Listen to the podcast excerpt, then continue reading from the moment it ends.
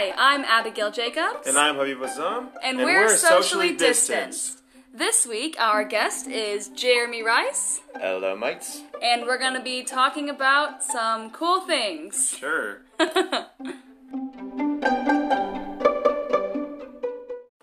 So, even though Jeremy just responded with a weird accent, he is, in fact, not an accented person. He's from Oklahoma. Well, it depends on who you ask, if whether he's an accented person or not. If you ask an Aussie if I'm accent, I'm gonna be an American accent. So, Yeah. You know, just saying. So, Jeremy, do you want to say where you're from? Uh, Tulsa, Oklahoma. I was not born there, but I was raised there, and born in uh, Decatur, Illinois. So yeah, lived in Oklahoma since I was four, and now I'm in Germany. Yay!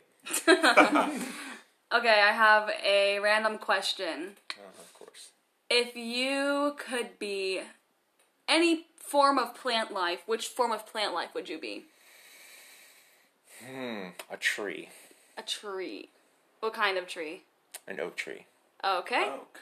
Why oak? That's a very Jeremy response. that is a It's, Jerry response. It's, it's stable. It's something that doesn't go away quickly and they're long lasting. You know, good firewood. good firewood, Yeah. and they make very pretty yeah, furniture as do. well. So. Yeah. So, this last week of lectures for our school, we studied biblical worldview and actually talked about some very, like, and I think that it was kind of intense stuff. I mean, it was general. Yeah, I guess it kind of was intense, but in a more engaging, like, Yeah. mi- like logical way rather than Yeah. spiritual. Yeah, it wasn't like emotionally intense. Emotionally, I was numb and gray and there was nothing. But like my brain was just. yeah, this whole week, uh, yeah, there wasn't really, it wasn't emotionally engaged. It was just a lot of thinking. Mm-hmm. Yeah, a lot of, Yeah. lot of thinking. so, do you have any thoughts about this week's lecture?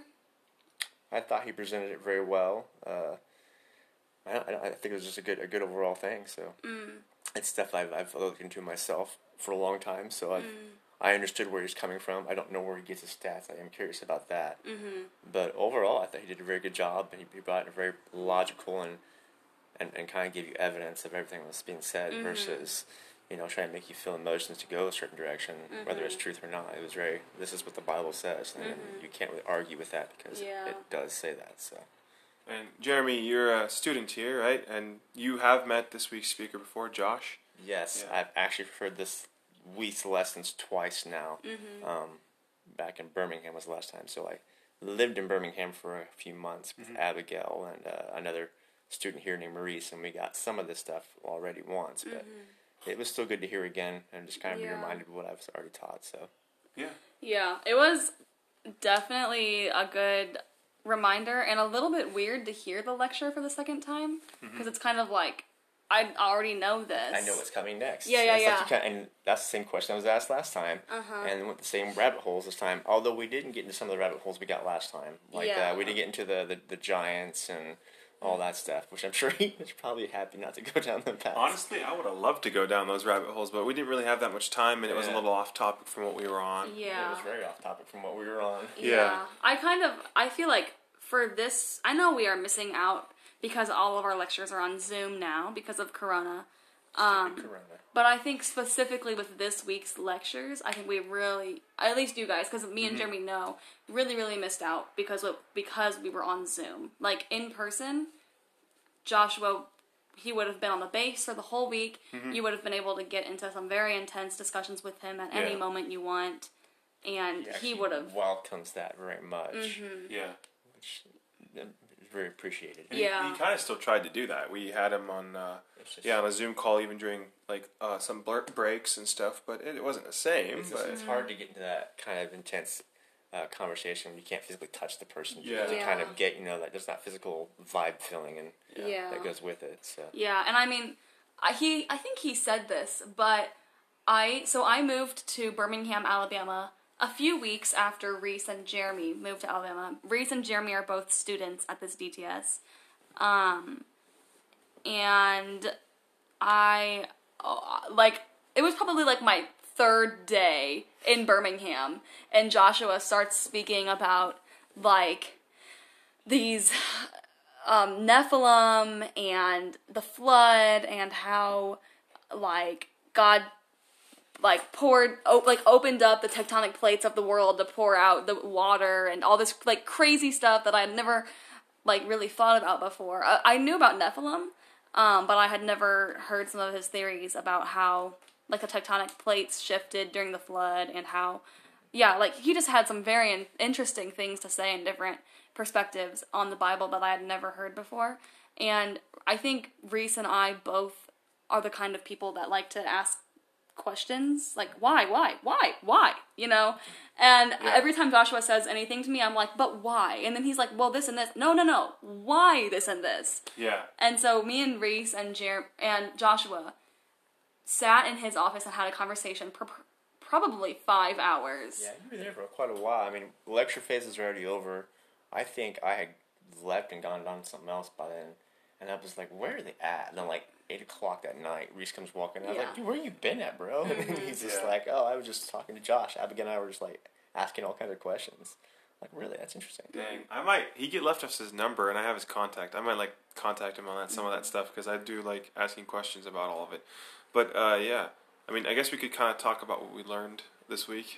Um, we started off with talking about so there's this concept. I don't know if many of you have heard of it, but the seven spheres of influence. Uh, it kind of was started by the founder of YWAM and another. Well, I think it's, I mean, biblically, it's always been. Yeah, but I mean, like But the it, the it, it may have not been recognized until maybe the last hundred years. Yeah, the writing down of it, like the Yeah. seven spheres. Like I, I don't know if it was Loren Cunningham who brought it I don't up first. Him, but I know there was two major. Uh, I think he was one of them. Like YWAM was one of them to pioneer it because if you look it up, YWAM is the forefront of it. Well, I mean, But I don't know, just because they could use it a lot. they- They use it a lot. But uh, the seven spheres are, uh, I guess, remind me if we forget any. So there's family, uh, government, religion, Mm-hmm. uh, economics, commerce, and business. No, economics was that the same one? Yeah. Uh, then you have church. arts and science Uh, No, no, church church is and religion. religion. Yeah. Yeah, Uh, then you have arts and science, uh, and then you have media, media. Media, yeah, yeah. and then sports. Uh, sports. What's well, no, sports was part of Part of it. media. media? Well, sports is probably more likely arts and Yeah, science. I 'cause it's more it's entertainment. Entertainment. Yeah. Yeah. Yeah. media. Whereas and then, like your journalistic type media is another sphere. itself. yeah. hmm Yeah, yeah. Oh, and education. mm, yeah yeah So yeah, those were like the seven different spheres of like different areas that um, that the Bible gives different authorities too and different responsibilities too. And we start off with family and just talking about how broken it is. This week was just talking about basically how broken things are and how much of an important role we have mm-hmm. right now. And somehow he managed to demotivate us, but then also to fire us up. yeah So Jeremy, do you feel fired up?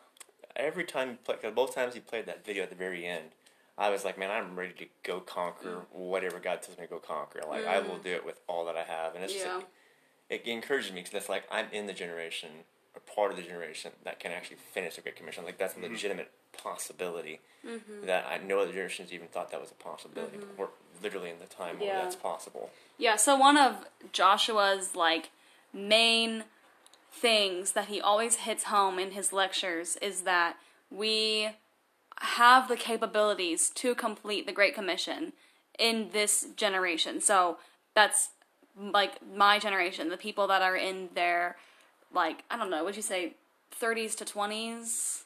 I Maybe mean, maybe everyone- late teens. Everyone who's eh, capable of going out and being a missionary right now. Yeah. So basically, everyone who is physically able to go and spread Yeah, the word. yeah, yeah. So it's not specifically young people. Yeah. But we are the forefront just because we have the best, ca- the Mm-hmm. most capability to do that right now. We're Yeah. the forefront. We're, the, we're normally the energy and the zeal. Yeah. Whereas your older generation, um, like your grandparents or parents, they have all the wisdom and experience and how to navigate some of the things. And so, really, it's it's the combination of the generations Yeah.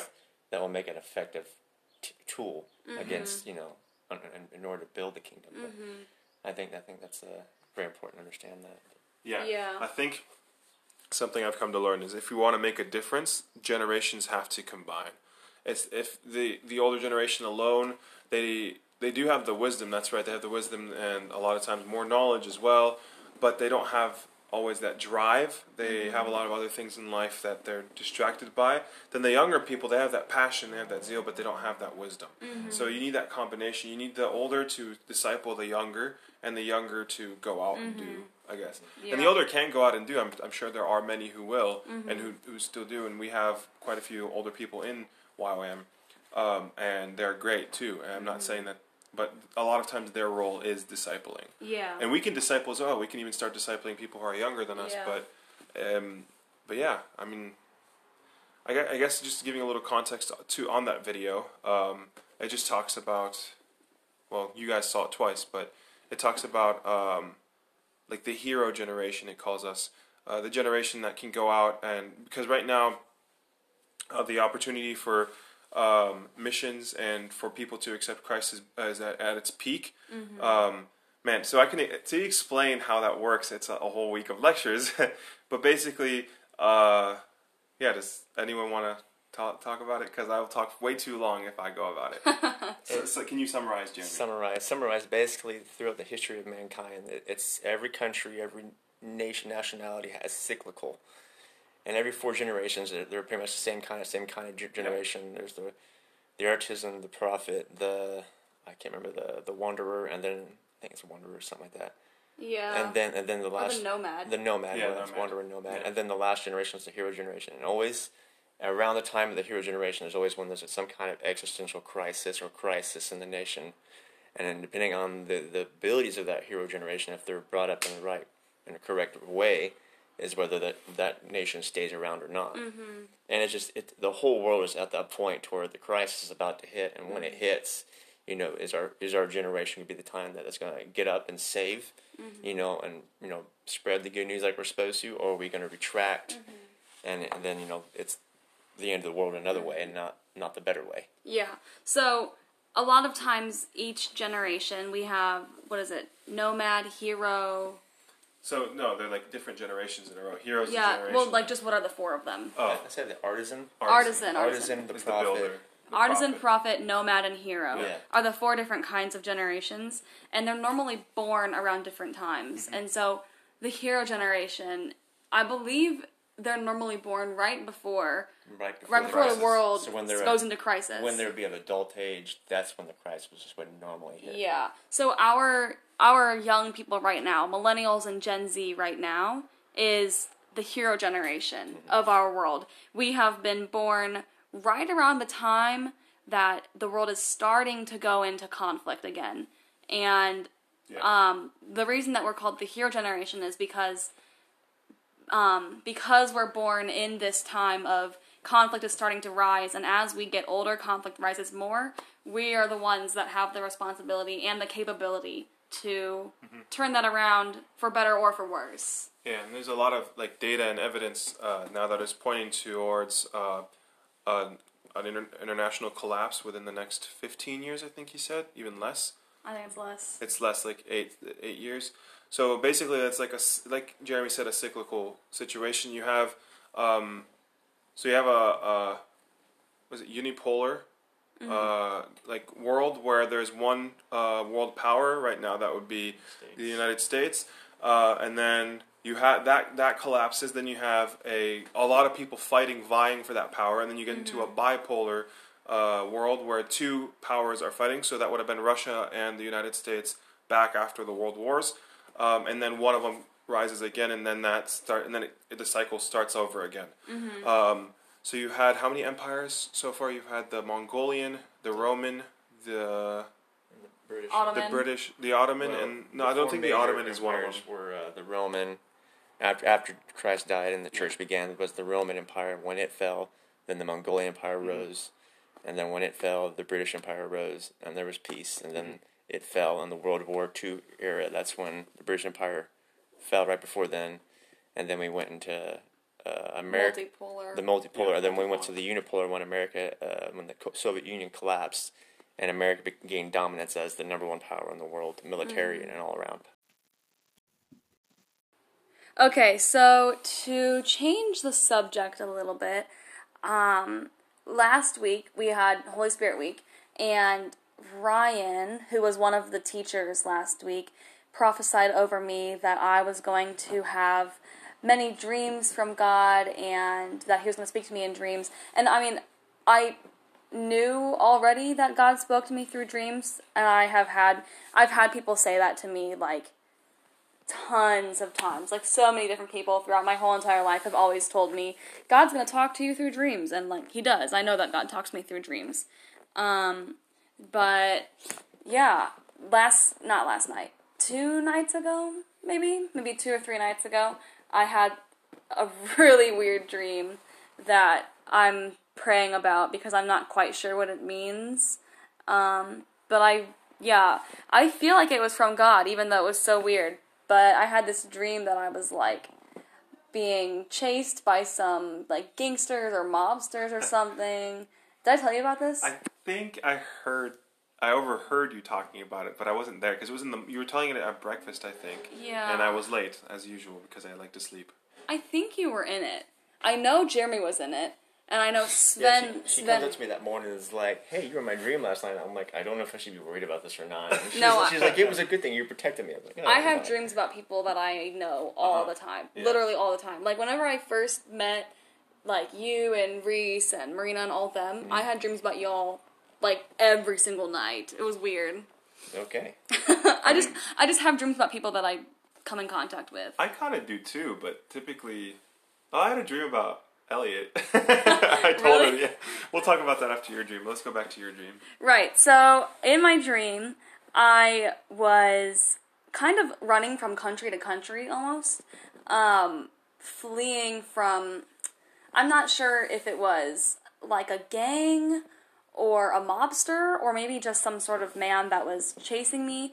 I think it was only one man, but I felt like he was trying to like kidnap me or kill me or do something. And I also had a baby with me, and it was a little baby girl.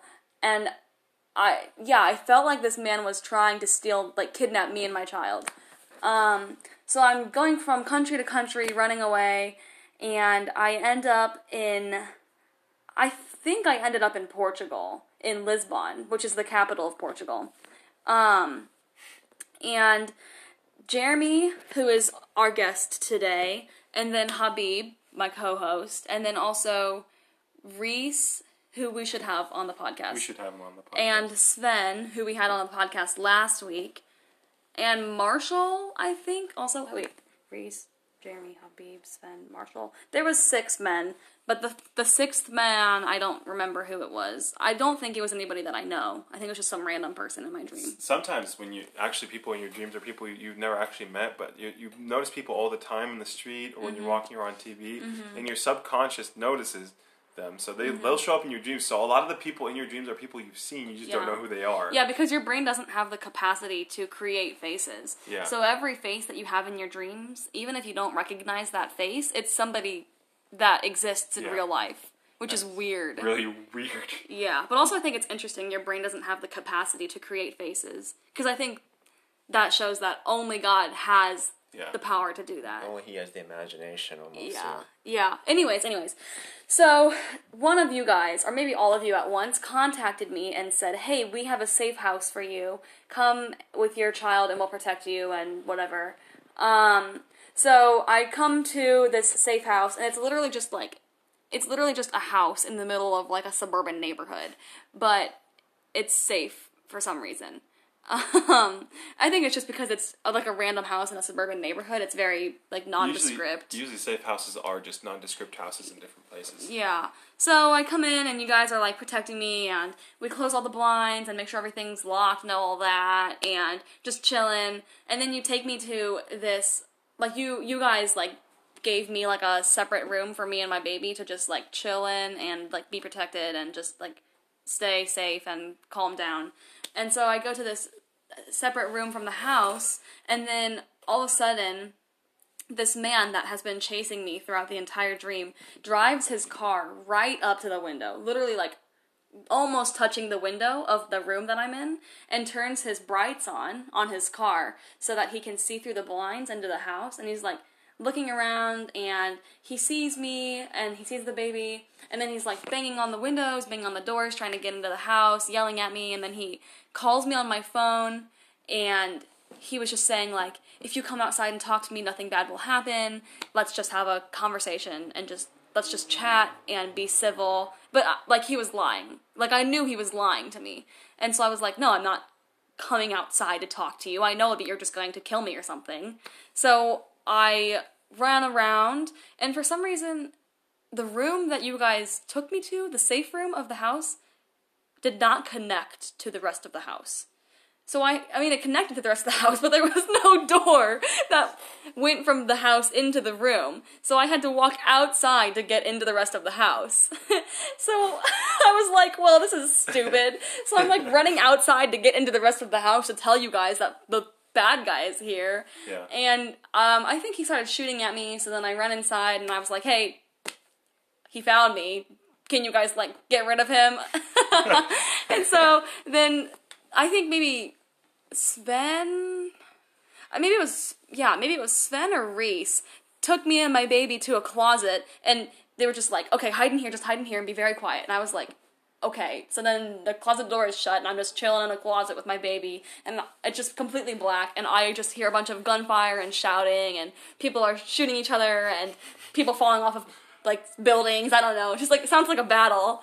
And so finally it starts to calm down and get quieter and quieter and I'm just like, oh, I cannot sit I can't I can't sit in this closet anymore and just let them fight for me. Like I need to get out there. So I just I think I just like grabbed the nearest thing to me and just grabbed my baby and started like running through the house looking for everybody. And I knew that there were six of you, six of you guys that were protecting me. So as I'm running through the house, I'm counting you guys off to make sure that you're all still here. So I run past Marshall and I'm like, okay, one. And then I run past maybe you and I was like, okay, two. So I'm like counting, counting, counting. I get to three and then I'm like, okay, where are the other three? And finally I get to the very back of the house and Jeremy, Sven, and Reese are standing there and I'm like, okay, six. Everybody's alive. Everybody's okay. And, um, it was so, so weird. Like it, I mean, it sounds like a very intense dream, Yeah. but it wasn't. I mean, Well, I mean, okay, maybe I have battle dreams a lot, but it sounds like it was super scary, but it wasn't scary. I gotta be honest with you. That wasn't a dream. It all really happened. No, stop. That is. it's not done yet. It's not done yet. Oh, it there's was, more. It was so long. It was so long. Oh wow, that's very Yeah. specific. Yeah, that's how, because I know that, yeah, that's why I think it's from God, Yeah. because the dreams that I get from God, I remember, and there's specific details, but the dreams from myself are just kind of like really random Mm-hmm. Yeah. ploop on this, and I'm like, okay, so there's a teddy bear on a rainbow, whatever. But this is like, You're on a rainbow. No, no, my ones from God I remember very Yeah. clearly, and it, yeah, Yeah, it, I, yeah. Most time I feel like when you get a dream from God, it's it's very vivid. I mean, every everyone in the Bible that's ever been said it was a very very depicted a dream, Mm-hmm. and they're like, yeah, they either freaked them out or they're just like, that's really interesting, Mm-hmm. you know. yeah.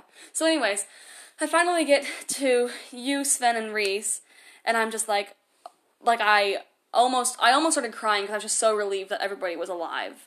I was just like, oh, like I can breathe. I don't know. I know you guys were protecting me, but I felt responsible for you guys, and I was like, I need to make sure that everybody's alive and everybody's okay. And so I'm just like, I, I think I was just like shaking, like, because I was just so like just shooken and overwhelmed and relieved all at once. And so Reese comes over to me and he's like trying to take my baby from me, and I was like flinching away from him. Yeah. But then Reese was like, "No, just like you need to you need to calm down and like go like let me hold the baby. You go and like take a breather." So I give Reese the baby, gave him like a burp burp rag or something, and just like walked into another room just to like just like chill for a second after this battle. And then some random dude walks into the front door. He wasn't a bad guy, but he also wasn't a good guy. I have no idea who he was. Maybe it was the new neighbor bringing you some lemon bars. they do that, don't they? Yeah. It was a suburban Yeah, they, neighborhood. just, they just walk into the house after a gun battle. And it's like Maybe he's weird. bars. I you want don't know. bars? He looked like a construction worker, and I remember his face so clearly, but I've never seen him before. He was very tan and he had kind of like a scruff but not a beard and he was dirty but not not like a homeless man, like dirty like he had been working. And he looked like he was a construction man. He was wearing like an old kind of faded white t-shirt, khaki pants, heavy work boots. He was he had dirt on his hands and dirt on his face and he looked very like strong but also tired. Like he had just gotten done doing a lot of manual labor. And I think his name was like Royce or something like that. Royce. Or something. Or maybe it was like David. I don't know. It was from Royce to David? I have no idea. I can't remember, but I re- I know he had a name because he told me his name. I don't know why I can't remember it, but he literally. I walked past him as he walked into the front door, and I was like, "Oh my gosh, there's an intruder!" But then all of you guys knew him, and so I was like, "Okay." It's our buddy David. Oh yeah, David. I dude. forgot about He's the guy David. from across the street. He's that one guy. Yeah. He I always met him brings the other us, day. always brings us lemon bars after a gunshot Yeah. shoot. He's like, you got to the lemon bar, don't you? Yeah. So um, I walked over to over to him, and I was like, "Who the actual heck are you?" Like I was like at this point, I was just so like like adrenaline filled because of the gun, all the Yeah. gunfire and everything going on that I was about to like punch this boy in the face, like get out! I don't trust anybody besides these six people that had just protected me. And he just stretches out his hand and he was like, "Hi, my name's David," or whatever he said. And then I was like, okay. And so I shook his hand, and then he was like, I'm so tired, so I'm gonna go sleep. And I was like, okay. Where'd he leave the lemon bars? he didn't. He didn't. He didn't bring any lemon bars. If anything, he just brought a bunch of dirt. I remember he brought lemon bars. you were not there. I mean, he was in the dream. He just was not the I dream. don't know, man. Was, so yeah, I think eventually Reese gave me back my baby, and I woke up. Hmm. That's a very interesting dream. it was a really interesting. What was your baby's name? Um, I'm not 100% sure, but I know it started with an A, and she Uh-huh. was a girl, and she was between six and eight months old. Oh, That's really specific. This is so weird. If this ends up happening in the future, I'm gonna be so confused. That's that's that's happened to me before, and I was like, I don't understand what just happened. Oh, I I would rather never be part of a gunfight, though. And also, we'd probably take you to a house that's actually connected if this were to ever happen. Well, Yeah, or at least we'd hide you in that part and not in the unconnected part. yeah. The thing I'd also make sure David brought lemon bars. I don't know. It was just it was very a very odd dream because the mm-hmm. whole time I had this baby with me, literally I put down the baby once, and the other time that I didn't have the baby with me is because Reese was holding the baby. All the other times I literally was holding the baby the entire dream, and like I don't know, it was just weird because I think the baby was mine. I'm not 100% sure. Yeah. But I also know for a fact that, like, I didn't steal this baby or something. And, like, I know, like, in my dream, like, I was responsible for this child. And I definitely loved her a lot. But uh, there was never, like, any sort of father figure in the whole dream. It was very odd. so does this dream have like any piece? Was there like an odd piece to it, or Yeah, like, yeah, like I said, it sounds like an intense dream. Yeah. It sounds like I should have woken up in a sweat and like been a really frightened. But I don't know, I just felt so at peace the whole time. I was not. I wasn't I, afraid or shaken up. wondering because I, I know sometimes that I've had dreams, and I'm pretty sure they were me, but God still like intervened in the dream. That's Yeah. not the best way to describe it. And like, it's like He was revealing to me something that was going on in my subconscious mm-hmm. that I needed to work on, or mm.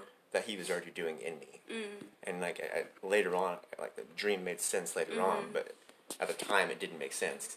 And Yeah. that might be what this is. Like you had a, a, a dream of something that you know your your subconscious is trying to work through and, and try to process, and God's like using us and like He's giving you peace, like no, you're okay here now. You know, just Yeah. a thought. Do you have any ideas of what it might mean yet? Yeah, yeah, I do. Um, so my mom, she has been on this podcast, not this socially distanced podcast, but my previous podcast, Adventures with Abigail, which if you scroll down on whatever app you're using, you can find it. It's probably like, I would guess maybe like episode 14 or, um, I have to find it now. Anyways, my mom wrote a book on getting dreams from God and um Oh yeah, okay, it's episode 12. Episode 12 of my podcast featuring Melissa Jacobs Dreams. Listen to that if you want to hear my mom talk about dreams.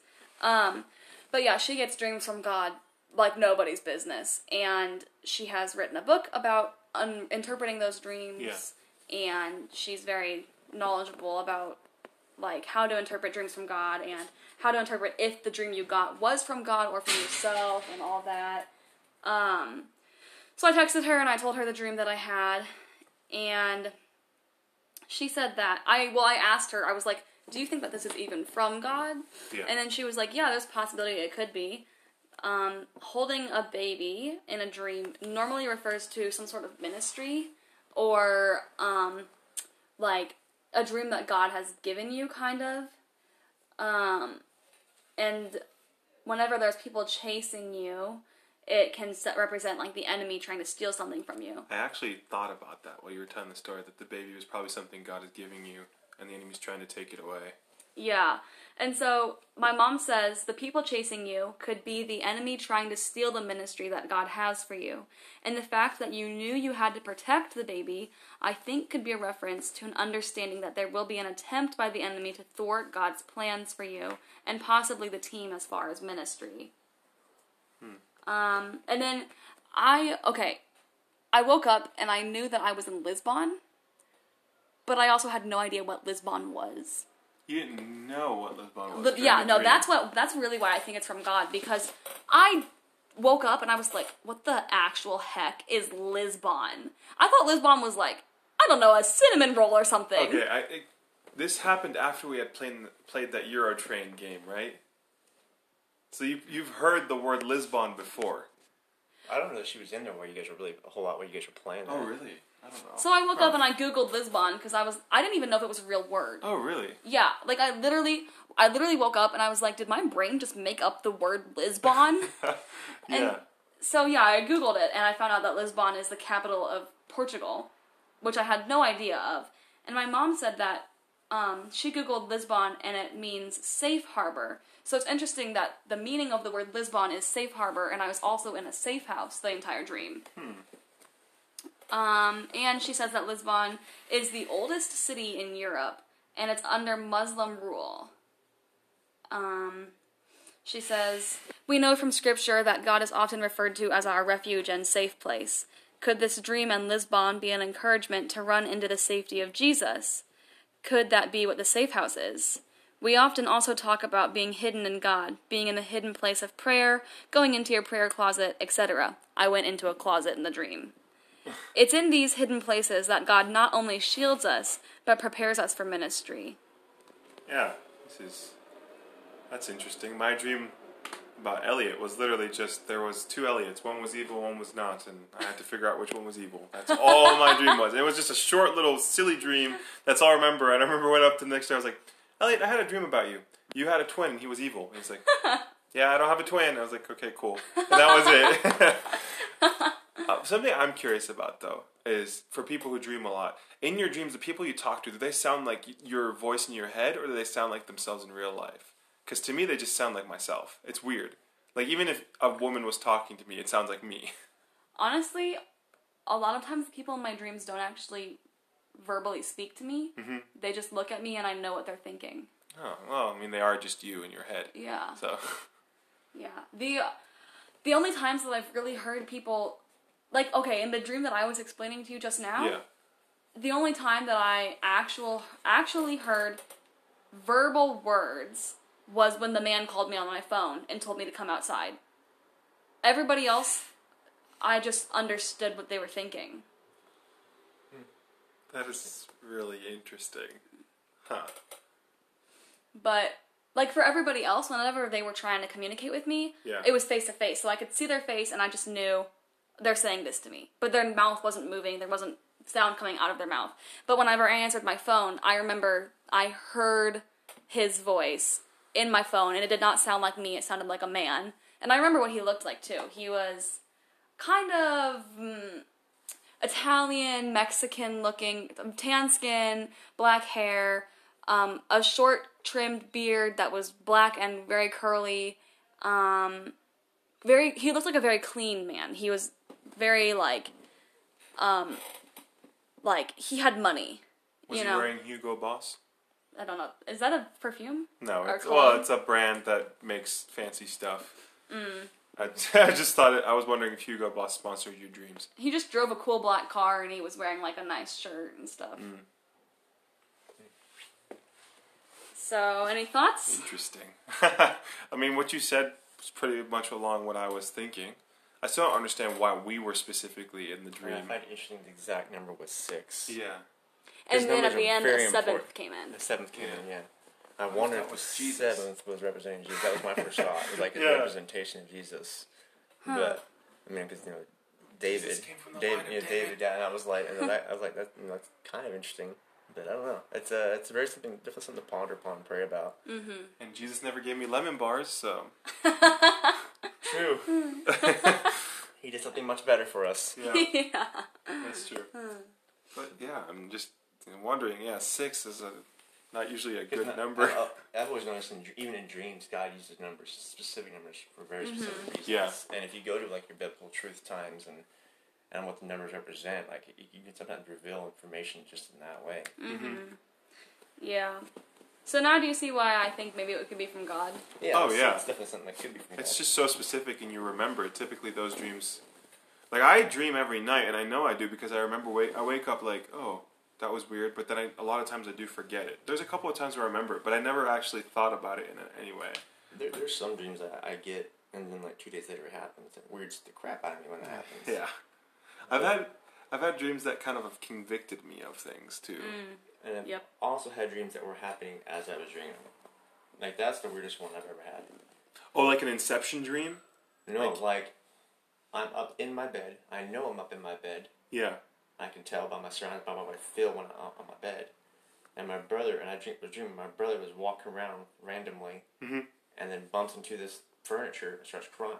The Yeah. second he starts crying, in real lifetime, he was crying in my dreams. And I couldn't tell which was which Yeah. until I got up, walked down, and he's right exactly as it was in my dream. And my dad shows up, and I'm like, now I'm like 12 years old. I don't know what how to explain Yeah. that. How do you explain to your dad that you just dreamed this happened and you're up in your bed? Mm-hmm. I mean, you're gonna sound weird. That still sounds weird to me, and I'm Yeah. I remember man. one dream that's still stuck in my mind that I had it like probably a couple of months ago. I was in Jerusalem. I think I'm pretty sure I was in Jerusalem with a bunch of people I work with and friends and stuff. And we were in just I guess in a conference. I don't know what it was, uh, but I was looking at a window, and I, for some reason I knew we were at war. And then just this bomb comes at us and like explodes the whole place. And then I I wake up, but I don't wake up. I'm back in the same room. Except this time I know what's going to happen. So I tell everyone, and we start running out, but we miss it, and we still get hit. So the third time, I wake up again, and I'm like, okay, I know what we have to do now. And we run. This time we do get out of the building, and I'm like, we have to run back to Nazareth, where I live. Um, and we're running back, and then bombs start falling all around us, but they're not hitting us this time. We're getting away from them. And we do get back to my home, and when we were there, I still knew we were at war, but for some reason I kind of like knew that we wouldn't get hurt. And that was like that's all I remember from it. Like I don't yeah. Like I could probably if if I were to film a movie, I could film exactly this. Like the scenes are in my mind. I can see them still. But I never thought about it or anything. Um so uh, I don't know. I hope it's not something that'll happen. Yeah, yeah, it's interesting. Dreams are incredibly powerful, but at the same time, you have to take caution and, and, and try always weigh to the word: Is it bringing me peace? And just like when you hear from God in anything, is it edifying me? Is it bringing me peace? Is it bringing conviction in my life? Yeah. Or is it just causing confusion and and other like that? Is it is it disturbing me? Is it bothering me? If it's bothering me, why? Yeah. You know, what about this dream bothers me? Because there's three places your, your dream can come from. That's, Uh, I remember he was talking about this, but uh, your dream can come from God. We all know that one, and I believe yours was from God. Um, your dream can come from the devil. I mean, that's what nightmares are. I've definitely had nightmares where it scared the crap out of me in the moment. Mhm. You know, uh, then there's your own mind. Your own mind can, you, know, you have an imagination. Your own mind can produce some of the most crazy things, and you're like, I don't understand what just happened. Yeah. And so, I mean, always be weighing it. Always be comparing it to what's going on in, in your life. Look and see if there's a, a correlation to what you're seeing in your life And like if it's not that, is is it God? You know, always mm-hmm. always be weighing what's being put in front of you. I feel like dreams that you typically forget are tip- are from your own brain and just like your brain processing things that have been happening, like your subconscious processing things, and you realize they happen, and you in them like while you're dreaming, like yeah, this is happening. And a lot of times I am aware of my own dreams, and sometimes I can control them when I realize that I am. But I don't. If I control them, I will remember them. But if I don't, I will, I will forget them. Uh, but a lot of times, if you if they're scary, you kind of do remember them and and then if they're like weirder because i think i feel like for me i can tell the difference between when it's a dream from me and it's when it's a dream from god or a bad dream. Because if it's a bad dream typically it's not you or god it's the enemy. And then if it's a good dream it's i don't know sometimes i feel like it's different than my norm the dreams i normally have. Mm-hmm. Yeah. I have been having I'm I think it's reoccurring, but I don't know how many times I've had it. But every time that I have it, I get the sense that I've had this many times. You know what I mean? yeah i think i've had dreams that where i'm like ah, i think i've had this dream before Yeah. Yeah, and, uh, and but that so I've had those dreams before, and then it happens in real life. I'm like, I've seen this before. Oh, this dream that I've been having could Yeah. not happen in real life. Oh, okay, well, but then it happens, and then I don't dream about it anymore. Oh, okay. That's happened before. But then I also had dreams where it's just like it's happened. I'm like, I feel like I've dreamt this before, Mm. but it hasn't. I, I don't think I've dreamt a reoccurring dream in a while. The dream that I've been having a lot lately, I actually haven't had it in a few weeks now, but I I'm pretty sure for a while I was having it like Yeah. every night.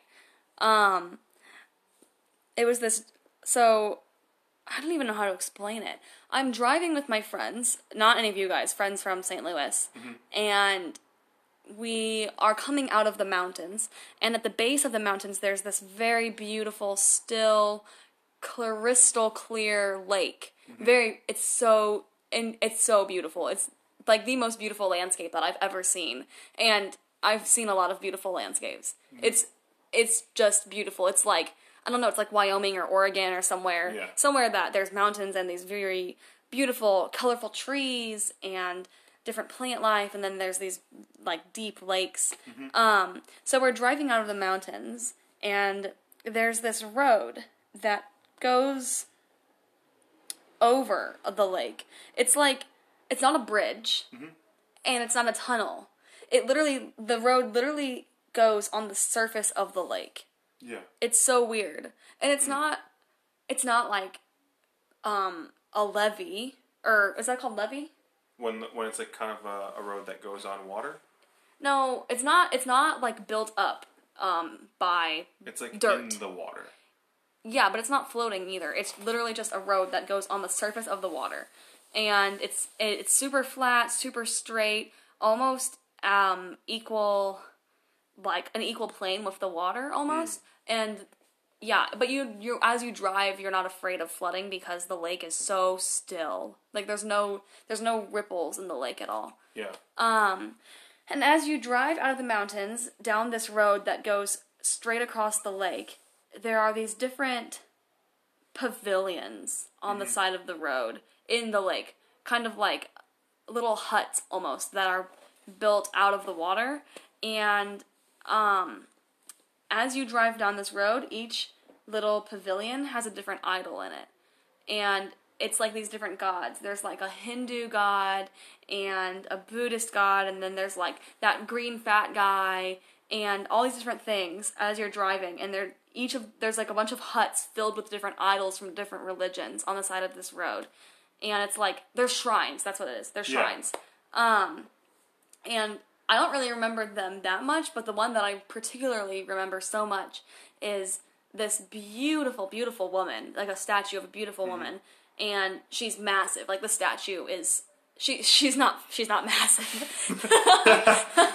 yeah, the statue is big. the statue is probably 15 20 feet tall and she is so beautiful very just yes she looks like an indian or like um kind of like indian arabic type looking woman Yeah. very very beautiful and just has like such like long flowing hair and like she's just the essence of beauty. Mm-hmm. And around her there are all these different flowers and different jewels and stuff and she has this like hut or like a roof that's built around her to protect her from the rain.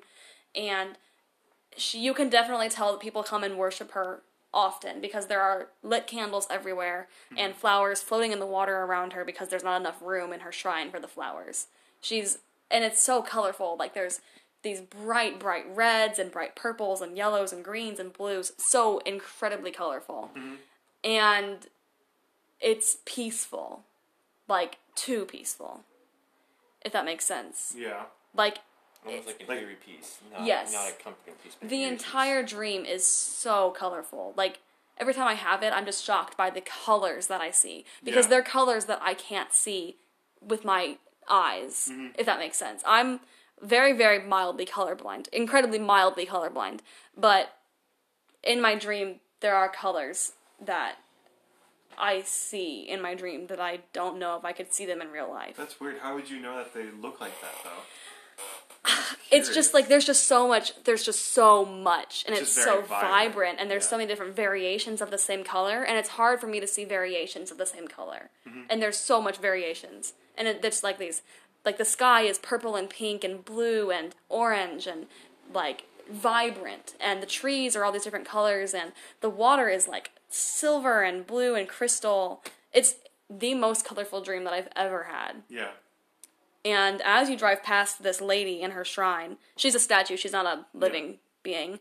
Um, it's so peaceful and inviting, and you just want to go over to her and like just you just want to like put your hands on the statue and just like be there. It's mm-hmm. too inviting, if that makes sense. Yeah. And like I have never in my in the dream that I this dream I never get to the I never like I wake up before I get to the other side of the lake, but every time that I drive past this woman, I just want to go over to her and I want to like jump out of the car and swim over to her shrine. Mm-hmm. But also I know that there's something in the water under her shrine that will kill me. That I cannot see. That is. Well, idols often represent something that people, it's, uh, you know, clear up representation of things people worship. Yeah. And I- I'm wondering if there's like a something that God or, or God's pointing out that that is a temptation for you to fall into, in that and that and that aspect something you you because you talk about um, the importance of a woman a lot. It's really big and very important to you, but you still keep yourself at a distance from it. You know, I'm like you're not fully feminist, but you still have like certain things that you deal with in that. Mm. And some of that comes with your past story. And I, mm. I understand you a little better because I understand your past story now. Mm. But I'm wondering if, if God just like, it's like a warning because because it is inviting to go down that path. And there and there's and, and women are very much worshipped in that line of thought process. That I wonder if it's something to do with that.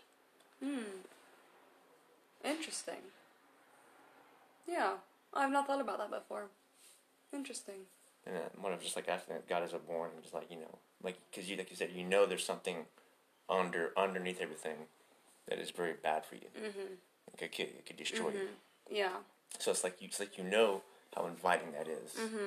but at the same time, you know that you know there's something wrong with it. And, and Yeah. if you look at modern day feminism, there's something wrong with it. Yeah, definitely. The way original feminism, the way it was originally, was a lot more accurate to what it should be. They wanted equal Uh-huh. Yeah. rights, which is what we should have. Yeah, I agree. But I think that's what it is. I, I, if I had to guess, Uh huh. I don't. I'm no expert on this kind of stuff, but it's just Yeah. stuff that I've. Yeah, I have not prayed about it, which I probably should do. And I all have also. and all things go to him in prayer and supplication. Yeah. All things. Yeah. It's, I also have not had it in a while, so. that is a weird dream. I don't know. I don't think I've ever had a dream that that's super colorful. Mm. Like typically, the colors that show up in my dreams are like greens and blacks. Mm. I don't know. That's Oh, weird. I get when I there's some dreams I've had was like it was like I, I was sitting there talking to you like this, yeah. and I've actually had whole conversations with people, and I could hear their voice because I knew them. Like I was like I knew that person, Yeah. And and, and I still have not met the persons and some of the dreams I've had. And I don't know if it's people I'm going to meet eventually, mm. but it was like I was having a whole conversation, mm-hmm. and I could hear them. That is, Like I saw their mouth move. There was there was sound. Hmm. It was it's it's strange. I definitely I, had. I tend to get more visions than Yeah. dreams. So No, I'm pretty sure I've had sounds and dreams like yeah, like you said, gunshots and stuff like, or like a lot of like loud noise. You get up and there's nothing there, but it's just like your head generates like noise. I don't know how that works. How your brain just anticipates noise. I mean, if if it's heard, it can, it can it can imitate it in your dream. That's Mm-hmm. true. Uh, I have an interesting thing about dreams. Have you ever had a dream where you like you hurt something in your dream, and when you get up, it actually hurts? Because I had a dream one time that I was in this car. I still remember it, but it was like a long time ago.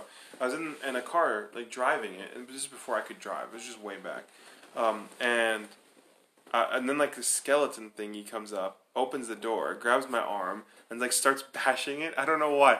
It's really weird. I know, but Sounds scary. yeah, it probably wasn't a good dream. It was just a long time ago, but I woke up and my arm actually hurt.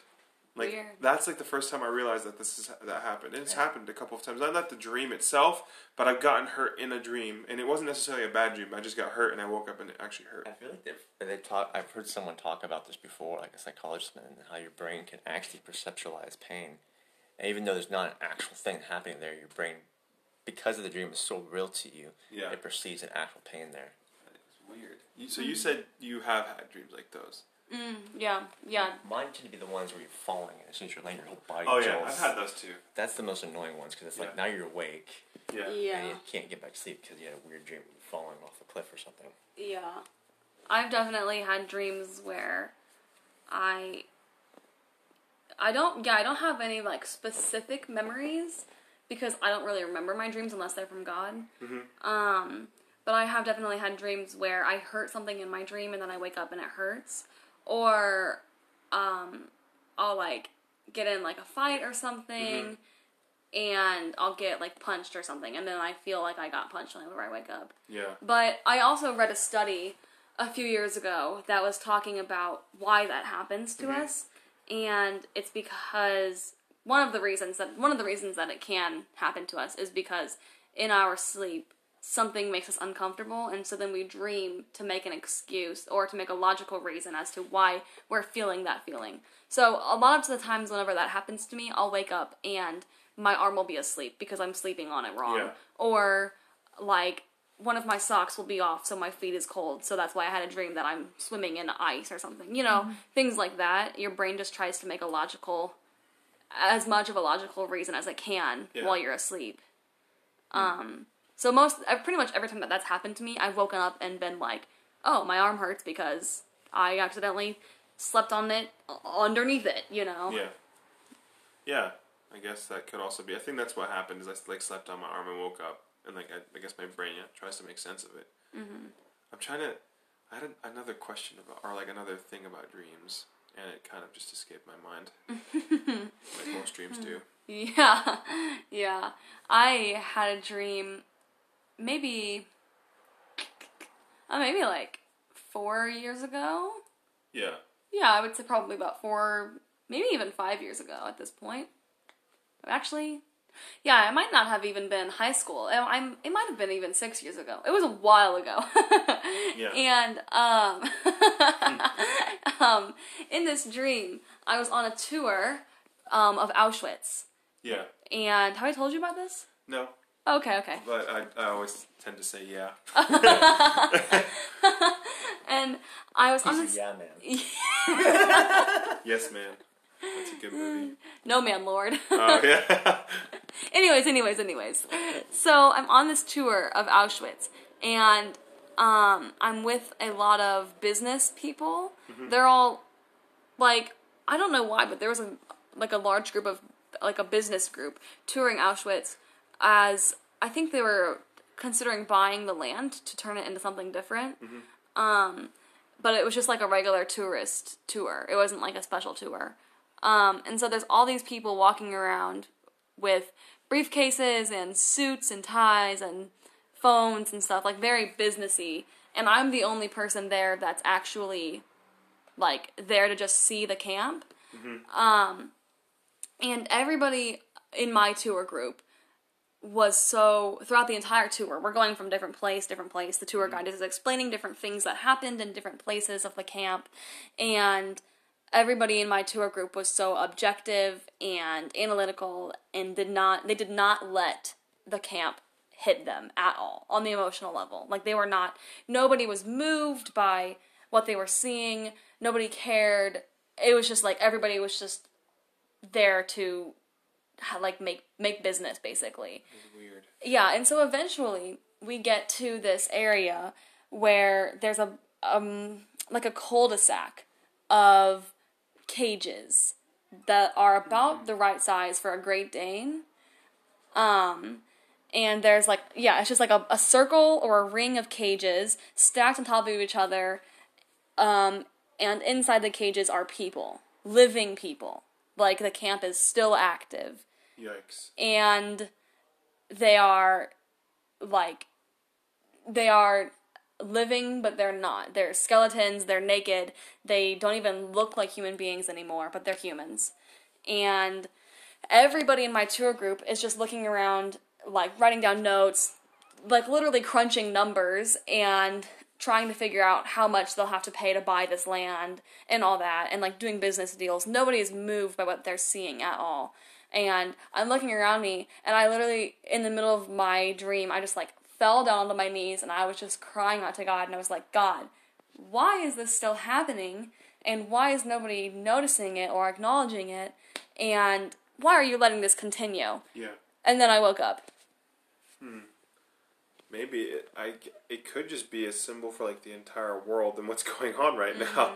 I mean, that's uh, I mean it's, it's a small scale of like a really horrible thing that happened. What was And- going on six years ago? That five or six years ago, what was going on in your life? Uh, Was there was there was there things going on that you wanted other people to notice it and, and be moved the way you were?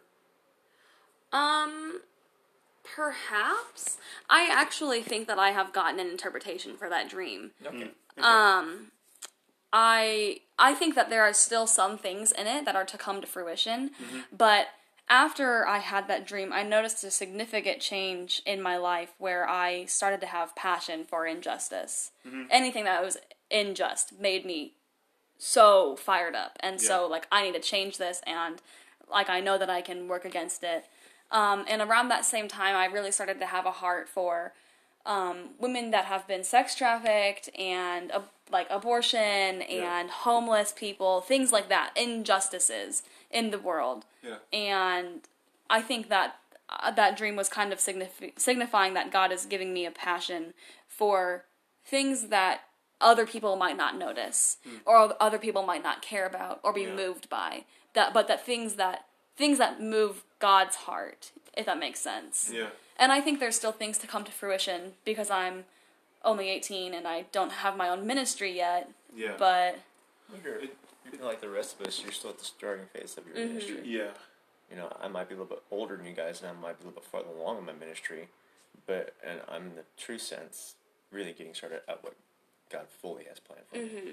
And so, I mean, in that case, yeah, I just it's a lot to grow in, but it's kind of the beautiful thing. Like, there's a lot more to do. Mm-hmm. Yeah. yeah.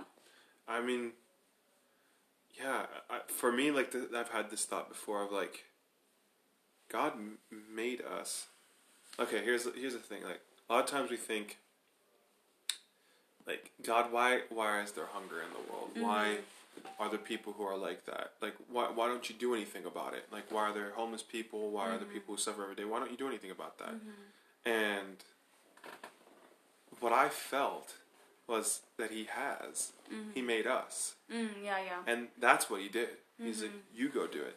Mm-hmm. I want. He wants us to be a part of, of it, and Yeah. I think that's a beautiful thing, and that's kind of ties into the heroes thing that we were learning about. I was just thinking that. Yeah, and and it's just like I, I felt like this like heavy heaviness of like, darn, I I got to go out there and do something about this, and I just haven't found out how yet. But Yeah. I, that's exciting to me. The, the more he's revealing to me, it's like because I like to be busy. I like to have work. I like things. I like to have a, a goal and a, and a mission to go towards. And so it's like he's giving me this mission. He's like, "You're gonna be doing this. You're also gonna be doing this." Like he's giving me this big spectrum of things I'm going to do, and he's like, "I will lead you in each thing, each time." But it's like it's so exciting to know I have a lot of work ahead of me mm-hmm. because it's like you know I have my I'm gonna get to live my purpose finally. yeah, Mm-hmm. So. yeah. Do you guys have anything else you want to add? yes, if you're in a dream and you see a toilet, don't go to it. That's some, that's some solid advice. Yeah, sound advice. But yeah, Speaking from experience. Maybe. That's code for yes. anyway, yeah, that's pretty much it. I Well, this has been episode three of Socially Distanced.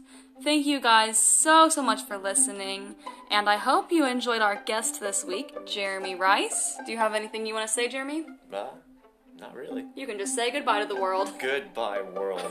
No, don't, no. Um, anyway, we've no nothing. What? What?